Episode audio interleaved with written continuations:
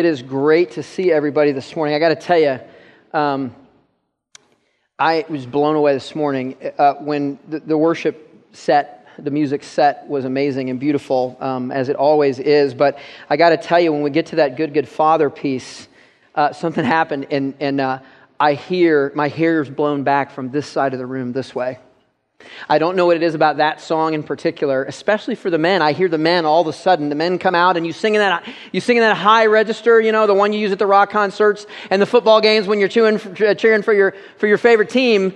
And something happens when we come together and do this community. Uh, most weeks, when I get my weekend email that sends us the, the worship songs in advance, I listen to each of them and the flow of them because it's very intentional how these guys put those together, and they're beautiful and wonderful. But nothing compares with coming together and having the real thing together in community. So it is just with great honor that I, I, get to come up here and do this, and I come up here fired up. Okay, so if you did your personal worship this week, are you a little nervous right now? Just a little bit just a little bit because the, the, the, S word is that there's a thing in there, and you're like, where's he going to go with it? And I, this week, Ryan was like, should I hide my, should I hide the children? Uh, all these kinds of things. Uh, I want to, I want to give you a little reprieve. I want to let you off the hook a little bit. I just want to let you know that that is not what Paul is mainly about. So that is not mainly what we're going to be talking about today. So if it's not that, then what is it? I want to read you something. It was written by. Um, a Russian American uh, playwright, novelist, philosopher named Ayn Rand, who was the founder of a movement called Objectivism. I want to read you something that she said. She said, The word we, as in us, is like concrete poured over men, which sets and hardens to stone and crushes all beneath it and that which is white and that which is black are lost equally in the gray of it. We is the word by which the depraved steal the virtue of the good, by which the weak steal the might of the strong, by which the fools steal the wisdom of the sages. What is my joy if all hands, even the unclean, can reach into it? What is my wisdom if even the fools can dictate it to me? What is my freedom if all creatures, even the botched and impotent, are my masters? What is my life if I am but to bow, to agree, and to obey? But I am done with this creed of corruption. I am done with this monster of we, the word of serfdom, of plunder, of misery, of falsehood and shame. And now I see the face of God. I raise this God over the earth, this God whom men have sought since men came into being, this God who will grant them joy and peace and pride. This God is one word I.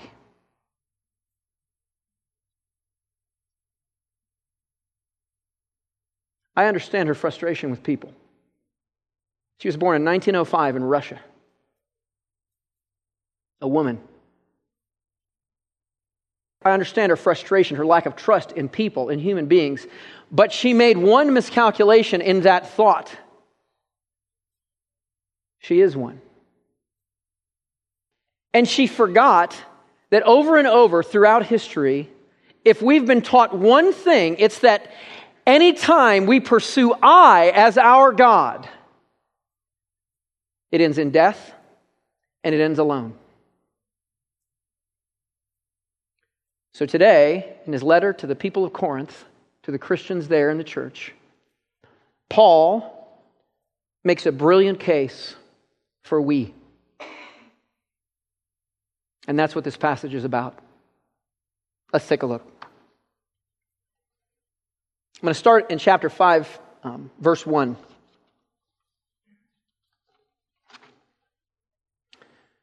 Paul says, It's actually reported to me that there's sexual immorality among you. There's that word. And of a kind that is not tolerated even among pagans, for a man has his father's wife. And you are arrogant. Ought you not to mourn? So we don't know exactly what was going on here. We don't know whether this was a truly biological incestual relationship, whether this was a, a stepmother. We don't know. But here's what we do know we do know that it was so perverse that even the non believers around them condemned it. But somehow the church was able to let it go. Somehow they were, even, they, they were able to turn a blind eye to this or somehow authorize it. And why is that? Well, I think it begins with this it begins with a cultural tug. And this is very important because remember that that city of Corinth, even though it's thousands of years old, is a lot more like our city and our culture than we would imagine. So the first thing that happened to this church was a cultural tug. So, what was the world's wisdom about about sex and sexual intimacy and sexual, uh, uh, and sexual morality in that day? Well, it was probably best summarized by a philosopher who lived a few hundred years before this, named Demosthenes. This is what he said. He said, Mistresses we keep for the sake of pleasure, concubines for the daily care of the body, but wives to bear us legitimate children. So thank you, wives. That was the culture in which they lived. That was the moral, the ethic that had come to take hold in the hearts and minds of the people. And everybody just, just accepted that, that that's the way it was. And before these people were Christians, they were Greeks. And those who were Jews, before they were Christians, they were Greek Jews or Jewish Greeks.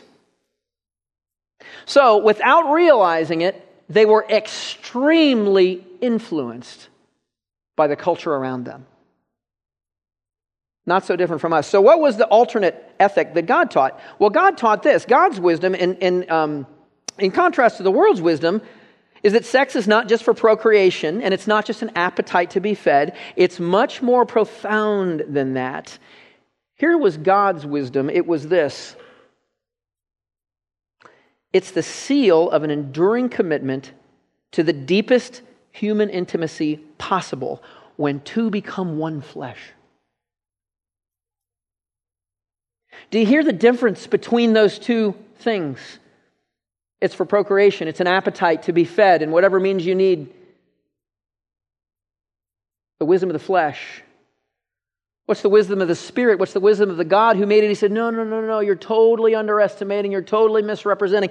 You're totally corrupting one of the most beautiful things in all of my creation. I have made this as a sign and seal of a covenant between two people who have chosen through unconditional love to become one flesh. And God was so serious about that that he used it as an analogy between us and Christ. Do you think there was an accident that Jesus said that the church was the bride, Christ was the groom? Do you think that with that metaphor in mind, he did not also have in mind the consummation of a marriage, the intimacy, the one fleshness that comes with that relationship? When we placed our trust in him, and the ring goes on the finger. And he consummates the marriage with us on the cross and gives himself fully as our husband, as the groom, sacrificially forever. Do you not think that he had this in mind? When he created this sexual ethic, thousands of years before. In Leviticus, you can read about this exact sin. In Leviticus chapter 18, verses 6 to 18, he gives a, a, a, list of different scenarios, and this is one of them. He says, You shall not uncover the nakedness of your father's wife. Why? Because it's your father's nakedness. They are one, they belong together, they're united. And the Jews and the Greeks alike knew that this was the wisdom of God, and somehow it slipped through. This should have been entirely scandalous to this community of faith. They should have mourned over this, grieved, wept, lamenting over the sin and brokenness of this individual, experiencing this sin as a wound to themselves and to the whole community. You see, the scandal the scandal of this story is not the immorality. The scandal is the indifference of the community. The scandal is the possibility that this community not only turned a blind eye, not only decided to mind their own business, but maybe even somehow rewrote the scriptures to accommodate their desires so that they could do what they wanted to do and live in the flesh as opposed to living in the Spirit. And what Paul is telling this community is you cannot do that because life in the Spirit is not an individual endeavor. It is, at its root, necessarily a community affair. And he challenges the community and, the, and its leadership to step out and to address this grievous sin that apparently was ongoing. It didn't seem like it was just something that he did once and regretted and repented of and moved on. It sounds like this was a sin that was ongoing, that was authorized because of the way Paul told them to handle it. So let's continue. So, what does Paul say? He says, Let him who has done this be removed from among you, for though absent in body, I am present in spirit, and as if present, I have already pronounced judgment on the one who did such a thing. What he's saying is, I don't need to be there to tell you what to do. I came and I taught you in spirit, and I wrote the word to you. In the power of the Holy Spirit, he spoke through me to you. And as Christians, you have the Holy Spirit in and among you, so you don't need me to be there to be in the Spirit and to hear from me. You are the community of the Spirit. When you're assembled in the name of the Lord Jesus and my spirit is present, with the power of the Lord Jesus, you are to deliver this man to Satan for the destruction of the flesh, so that his spirit may be saved in the day of the Lord. Mayday, mayday, cultural alert. We hate this passage. We hate this idea as a culture. We don't like the idea of casting people out. Who are you to judge? Let him who hasn't sinned cast the first stone. Didn't Jesus say that? We should mind our own business. Isn't that the wisdom of our culture?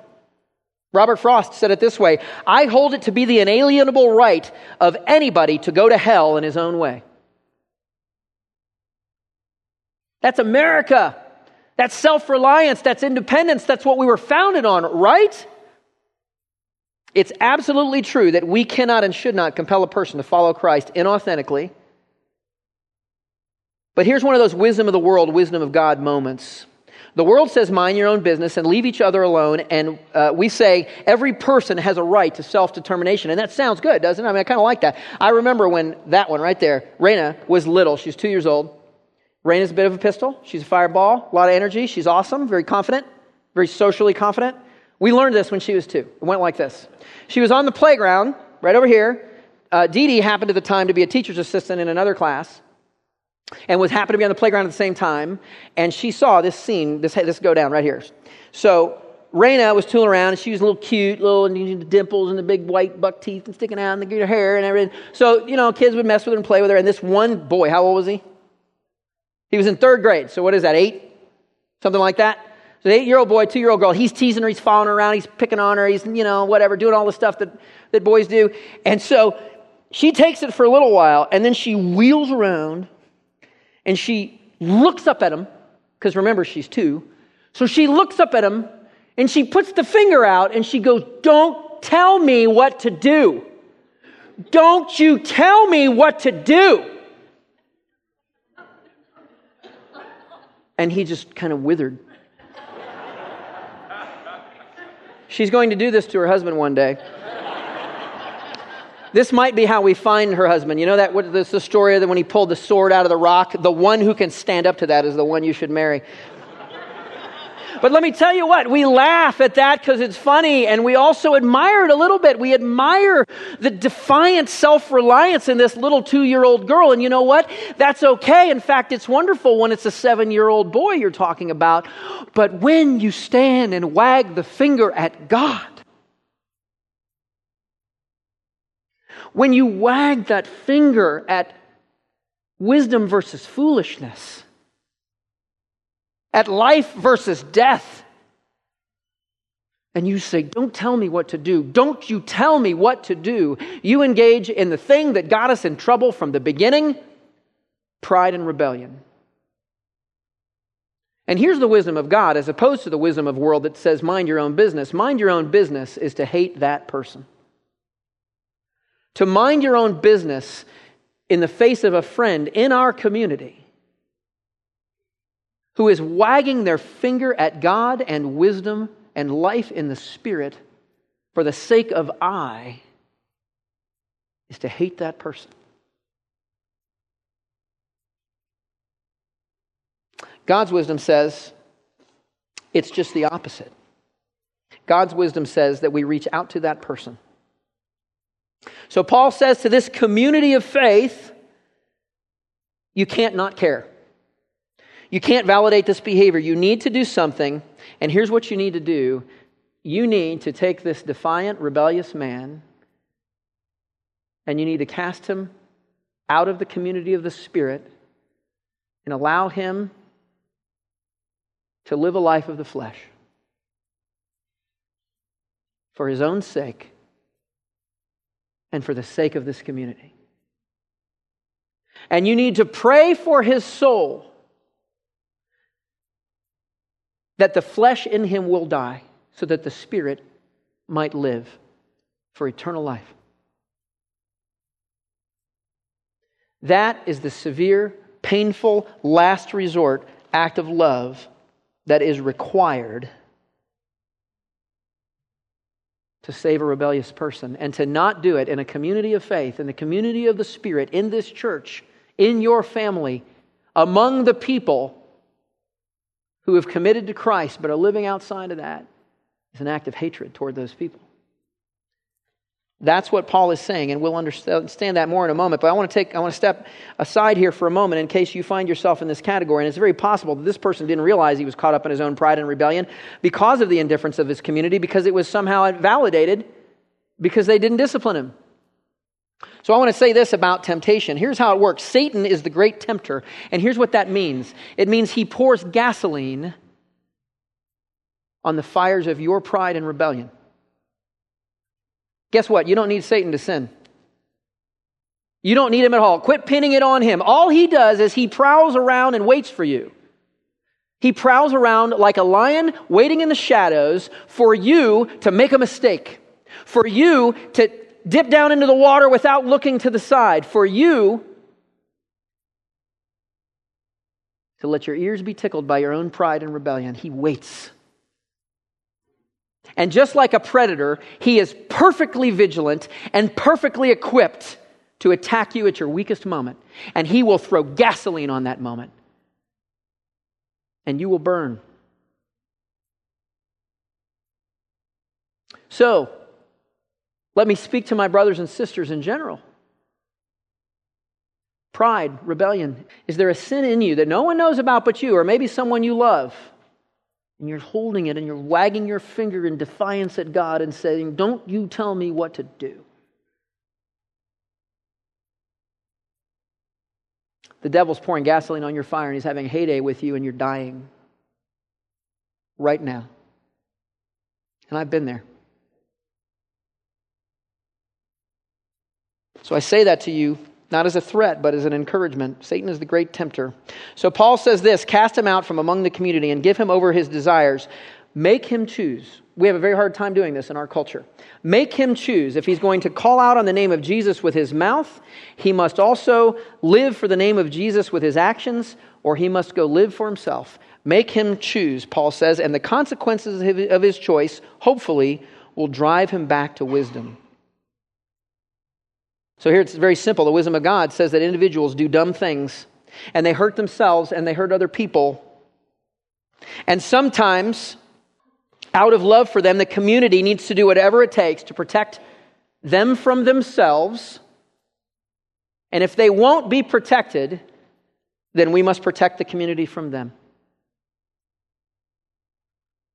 He goes on in verse 6 your boasting is not good. Do you not know that a little leaven leavens the whole lump? Cleanse out the, the old leaven, that you may be a new lump, as you really are unleavened. And that is a beautiful thing to say. I'll tell you why in a moment. For Christ, our Passover lamb, has been sacrificed. What he just said is be what you are. He didn't say earn what you are. He didn't say you just quit sinning and earn your salvation with Jesus. He said, Don't you know You've already been bought with a price by Christ. You're already cleansed. You're already pure. You're standing before God legally is as perfect.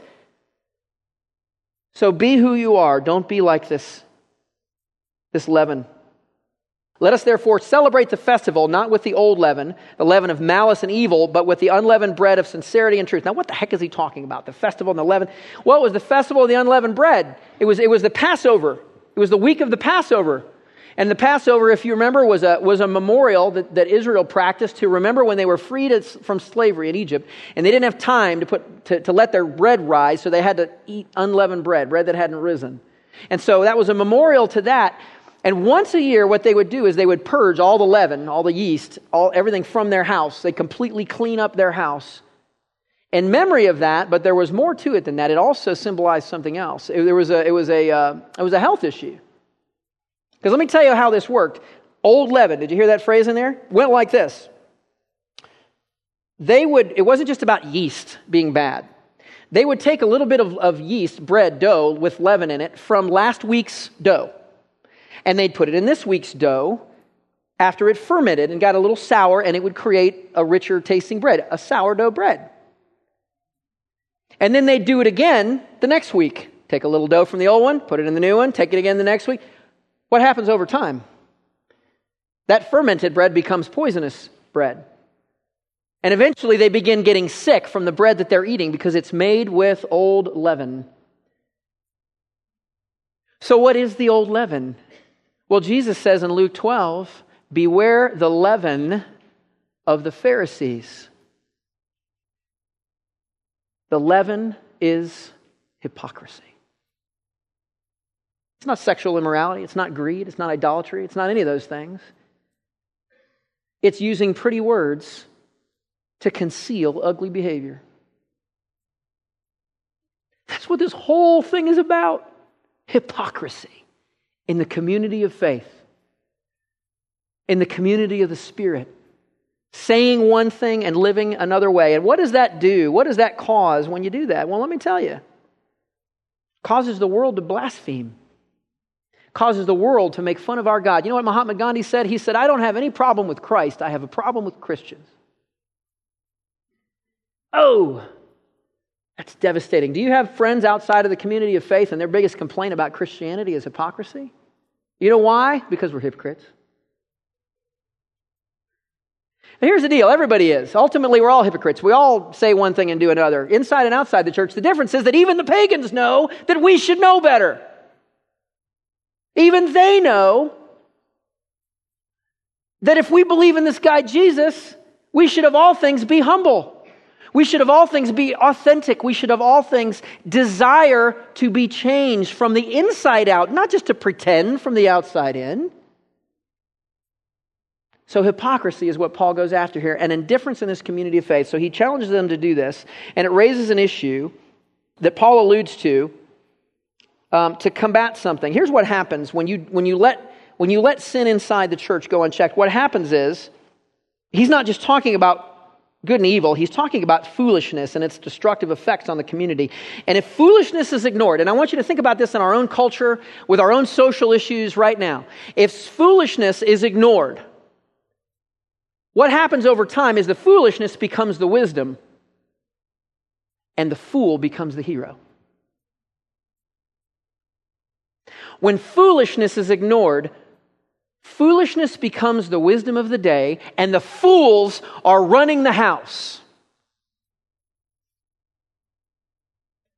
So, Paul alludes to, and Scripture articulates throughout, a way to defend against that, and we call it church discipline. If you're a member of this church, you're under this, you're under discipline right now. What Paul's talking about here when he talks about excommunication, when he talks about casting him out, is a last resort of church discipline. And it works like this First of all, you need to know why you do it. You don't do it punitively, it's not judgment, it's not proclaiming superiority over a person. That's for God. The first reason you do it is for Christ's glory. The second reason you do it is for the restoration of the believer, which he says later in the passage. You do it because you love the believer, not because you feel superior. You do it because you love them. The third re- thing is if they will not repent, then you must protect the peace and purity of the church.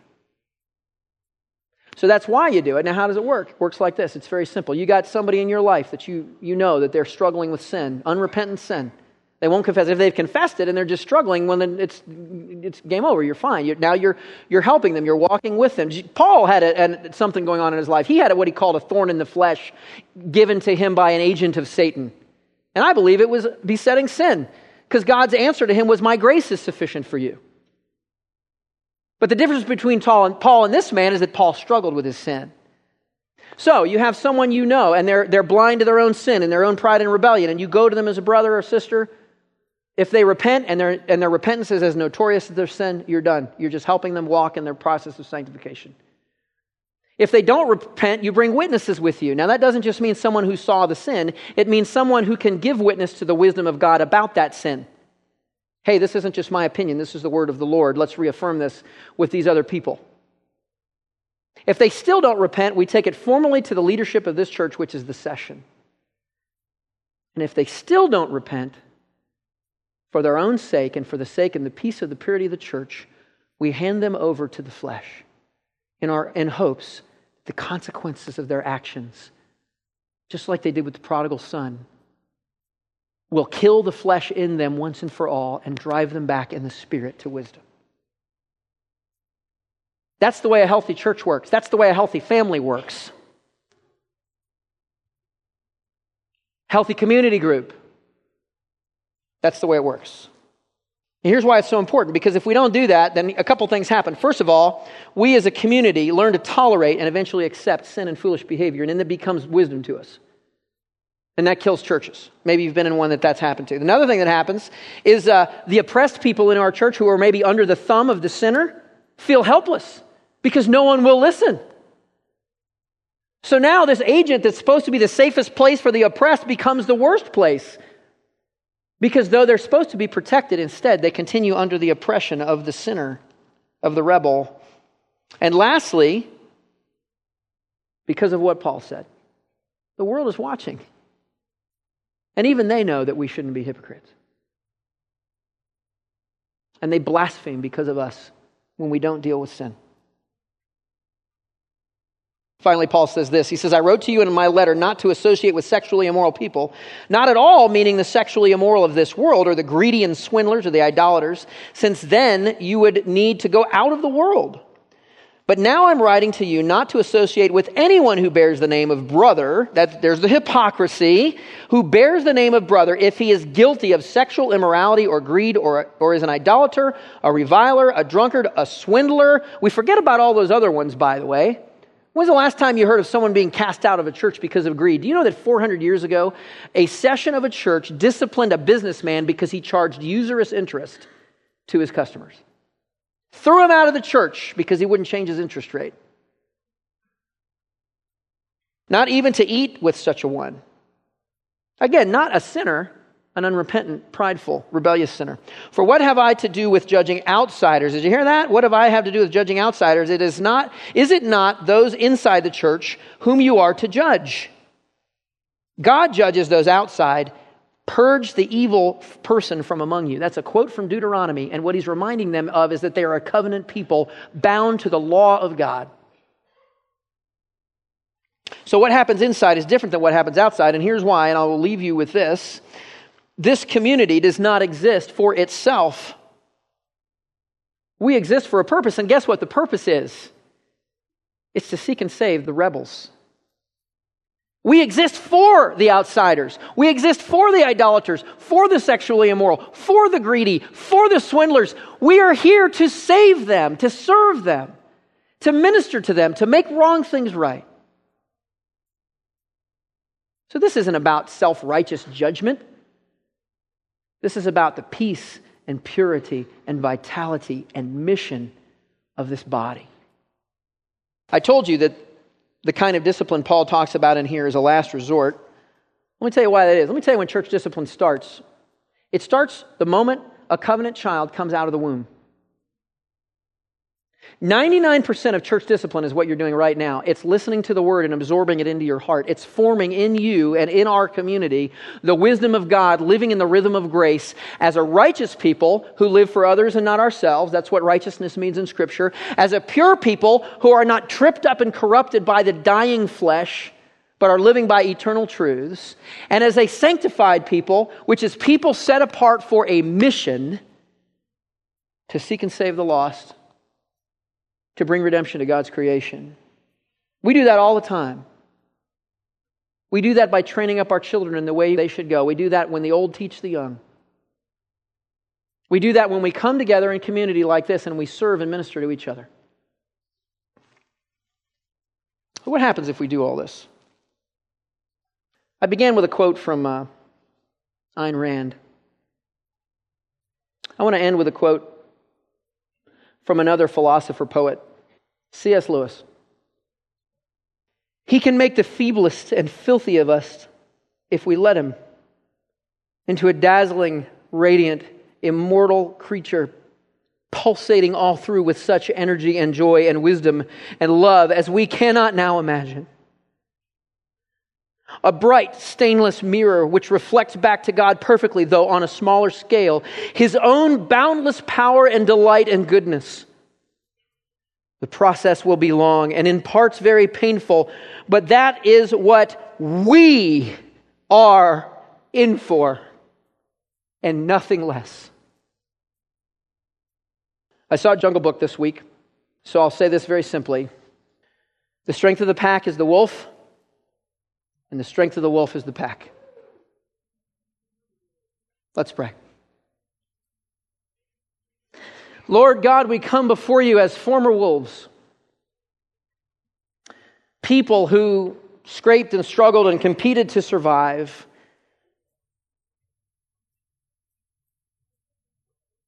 In a broken wilderness that would have in its heart to hunt us. But Lord God, we come to you as a people who were once wolves and are now lambs of God, sheep in his pasture, with Jesus as our shepherd. We come together with you as a community of faith, and we pray that through the accountability and encouragement of this people of faith, you would make us more and more righteous and pure and sanctified for our purpose every single day. I pray for my brothers and sisters that these guys and I myself would chase after accountability, would chase after the restraint of our own sin by being open to our brothers and sisters and not just by minding our own business. And I pray that when that happens, your grace would rush in through us and that we would let this flesh in us die once and for all, that the Spirit might live. In Jesus' name, amen.